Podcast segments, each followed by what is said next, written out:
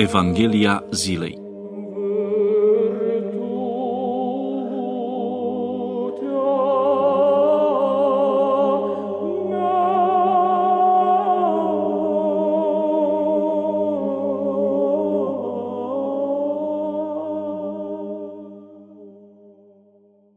Citire din Sfânta Evanghelie de la Matei, capitolul 9, versetele 18 până la 26.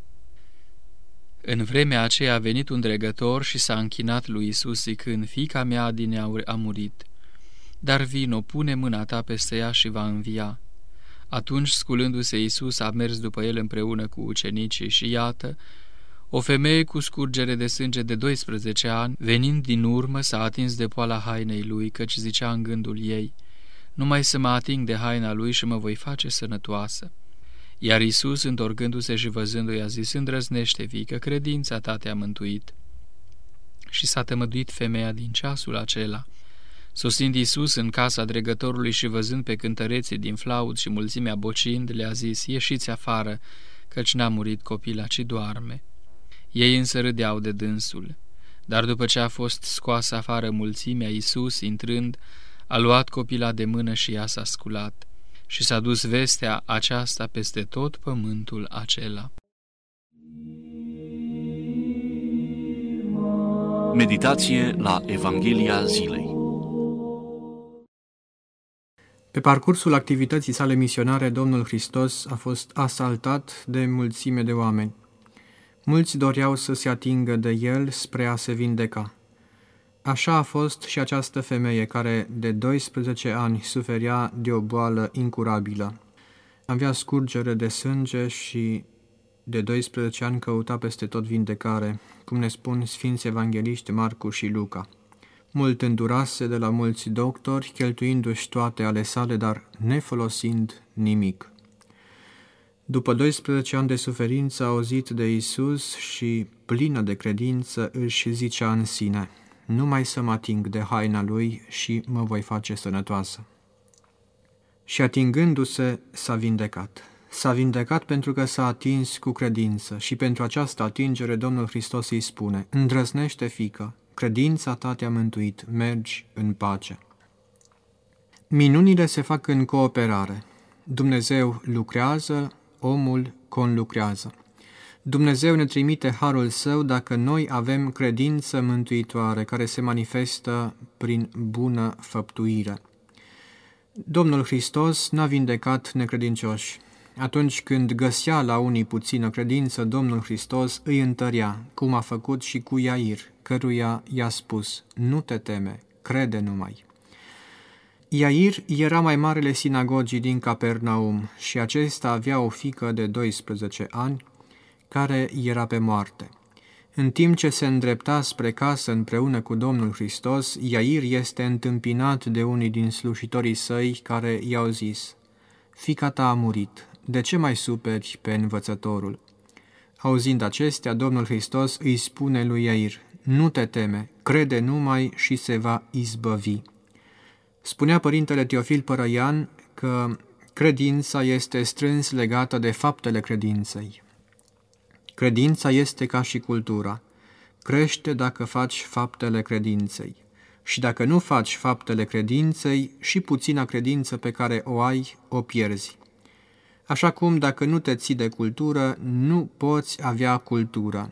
Dacă faci fapte care nu te duc la cultură, te îndepărtează de cultură, îți scade cultura.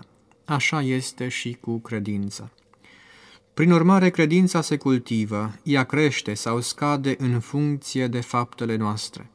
Poate fi vorba așadar de o școală duhovnicească în care învățăm rugăciunea, postul, ascultarea, milostenia, cu alte cuvinte, buna făptuire, care este barometrul vieții noastre duhovnicești.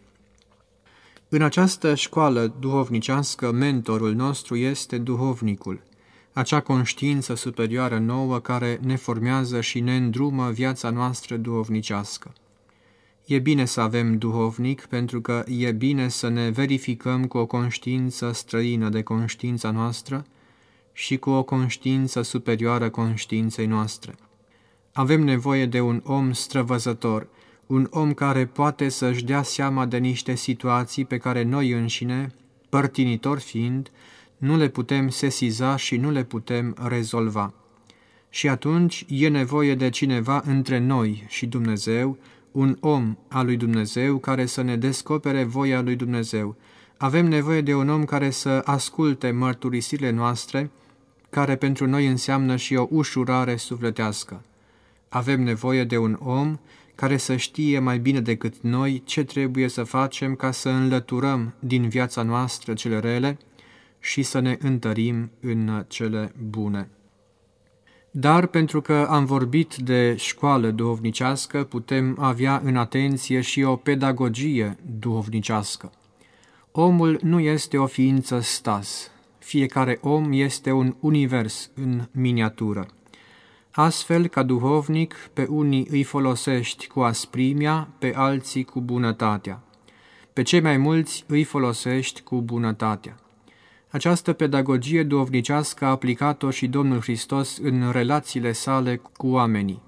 Dacă față de femeia cananeancă se poartă cu asprime, zicându-i, nu sunt trimis decât numai către oile pierdute ale casei lui Israel sau nu este bine să iei pâinea copiilor și să arunci câinilor, față de femeia cu scurgere de sânge și față de Iair, se poartă cu bunătate. De fapt, de cele mai multe ori, Domnul Hristos a ales ca mod de exprimare bunătatea. Chiar dacă este aspru cu cananeanca, face acest lucru pentru a-i vădi credința. O femeie, mare este credința ta, fie ție cum voiești. De obicei, când mergem la duhovnic, care pentru noi este glasul Domnului Hristos, mergem la un părinte, iar nu la un judecător, la un asupritor. Un duhovnic trebuie să aibă inimă de părinte sau inimă de frate sau inimă de prieten. Duhovnicul este glasul lui Dumnezeu pentru fiecare dintre noi. Duhovnicul nu vorbește numai în numele lui personal, ci vorbește în numele lui Dumnezeu. Atunci când duhovnicul ne spune nu te teme, crede numai, parcă Dumnezeu ne vorbește precum i-a vorbit odinioară lui Iair. Și dacă vom avea credința lui Iair, vom vedea și învieri din morți. De fapt, pentru adevăratul credincios, învierea morților este anticipată. Cel ce ascultă cuvântul meu și crede în cel ce m-a trimis, are viață veșnică și la judecată nu va veni, ci s-a mutat de la moarte la viață. Patericul a consemnat cazuri în care părinții pustiei au săvârșit învieri din morți numai prin cuvânt dar cu mult mai importantă decât învierea trupului este învierea sufletului. Trupul este muritor, în sensul că trebuie să treacă prin moarte. Sufletul însă este nemuritor, el nu moare, însă despărțirea de Dumnezeu nu este altceva decât moarte. Așadar, un om care s-a despărțit de Dumnezeu este un mort viu, la fel cum un om credincios lui Dumnezeu este un înviat înainte de înviere.